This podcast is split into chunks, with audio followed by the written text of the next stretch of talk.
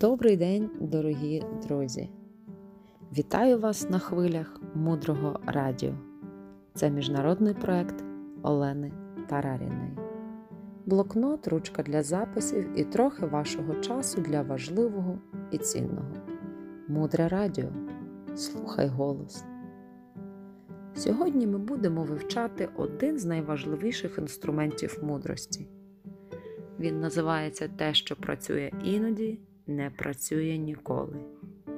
Які приклади ми можемо розглянути, коли щось іноді працює, а іноді ні? Ну, Наприклад, ми приймаємо аспірин. Іноді у нас проходить головний біль, а іноді не проходить.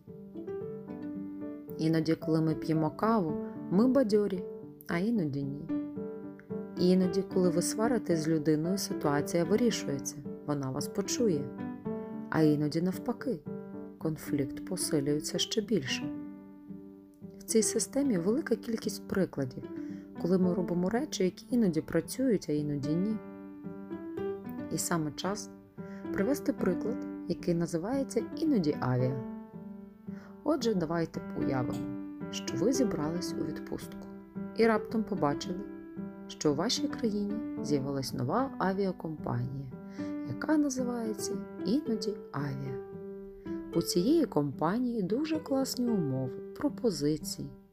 Ви купуєте квитки для себе та всієї вашої сім'ї. І ось приходить час подорожі. Ви радісно входите в аеропорт, вже вдихаєте носом запах Індійського океану. І в цей самий момент на стійці реєстрації раптом вас просять підписати невеликий документ. Вас, звичайно, цікавить зміст цього документу.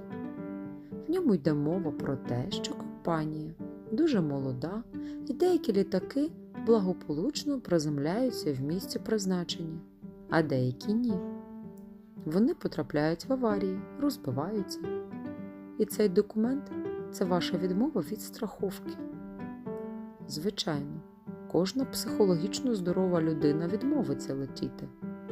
Проте в реальному житті дуже часто ми сідаємо в цей недолітак, який іноді працює, а іноді ні. І вчителі говорять дуже важливі речі. Живучи таким чином, ми обманюємо себе, оскільки частина нашої свідомості точно знає, що крик на дитину або таблетка, або кава, від якої ми прагнемо бадьорості, іноді працює, іноді ні. І це трагедія. Ми живемо з цим знанням, що ніщо по-справжньому не працює, тому що ми ніколи не знаємо, спрацює це 100% гарантовано чи ні. Ми починаємо вивчення мудрості з цього інструменту, тому що ми можемо це змінити. Ми можемо сісти в цей літак чи не сісти. Поки ми не перестанемо літати на іноді авіа, в нашому житті нічого не зміниться. Не зміниться зовсім.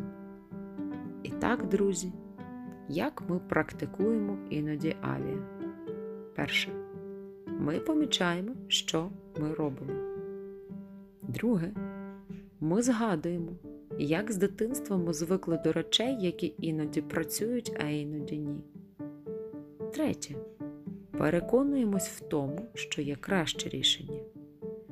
Наприклад, я поспішаю на роботу, запізнююсь, біжу, і в цей момент я зупиняюсь і роздумую, чи є прямий зв'язок між швидкістю, з якою я біжу, і тим, чи встигну я на роботу?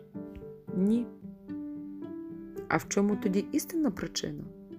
А істинна причина, до прикладу, в тому, чи допомагала я раніше іншим людям кудись встигнути? Чи побудувала я смуги, на які зараз приземлиться літак моєї реальності встигнути на роботу?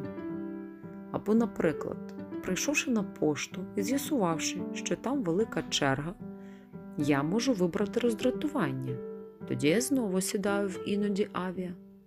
Тобто я реально думаю, що якщо я почну злитися, то черга піде швидше. Але черга, поки я очікую, це також моє життя. Я можу вибрати прослухати чергову лекцію чи прочитати цікаву книгу. Я обираю жити своє повноцінне життя, стоячи в цій черзі чи дратуватися. І є система, яка працює на всі 100%. Це система чотирьох кроків. Ми вибираємо замість іноді авіа 4 кроки. Ідея в тому, щоб використовувати 4 кроки щоденно для всього, що нам потрібно. Абсолютно для всього. З одного боку, ми повинні припинити робити те, що не працює, тобто відмовитись від іноді авіа. Але з іншого боку, ми повинні почати робити щось нове. Чотири кроки. Недостатньо просто перестати робити те, що не працює. Ми повинні замінити це протилежною дією. Ми повинні буквально атакувати звичку літати на іноді авіа. Ми повинні відучувати себе від цієї звички. Складність полягає в тому, що після певного віку іноді авіа не здається вже чимось дивним. Ми звикаємо. Ми витрачаємо своє життя на те, щоб домогтися певних результатів. І в той же час частина з нас прекрасно розуміє, що щось з того, що ми робимо, може спрацювати, а може і не спрацювати.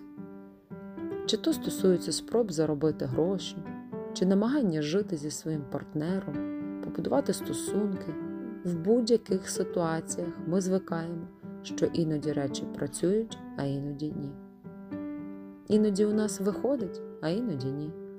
Ми щоденно робимо щось, щоб отримати бажане. Кожного дня ми встаємо зранку і не маємо жодного уявлення, чи спрацює те, що ми задумали, чи ні. Чи спрацює реклама нашого продукту? Чи сподобається нашому партнеру подарунок на день народження? Ми кожного ранку сідаємо у транспорт, щоб доїхати на роботу. І якщо бути чесним з самим собою, то там, глибоко всередині, ми не впевнені, чи доїдемо благополучно, чи ні. Щось може зламатися, щось може статися. І так ми проживаємо все своє життя. Ми кожної секунди робимо щось, в чому всередині сумніваємось. І в цій системі, навіть коли ми точно перевіримо і переконаємось, що чотири кроки працюють, у нас все ще буде звичка робити те, що не працює.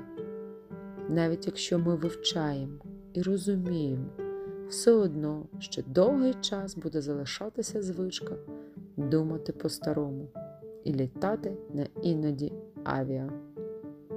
Ми просто помічаємо її. Ми не бісимось, не роздратовуємось, не психуємо від того, що знову ми на когось накричали, порушили якийсь етичний принцип. В цьому немає ніякого змісту. В цій системі не існує довідника, який дасть відповідь на питання.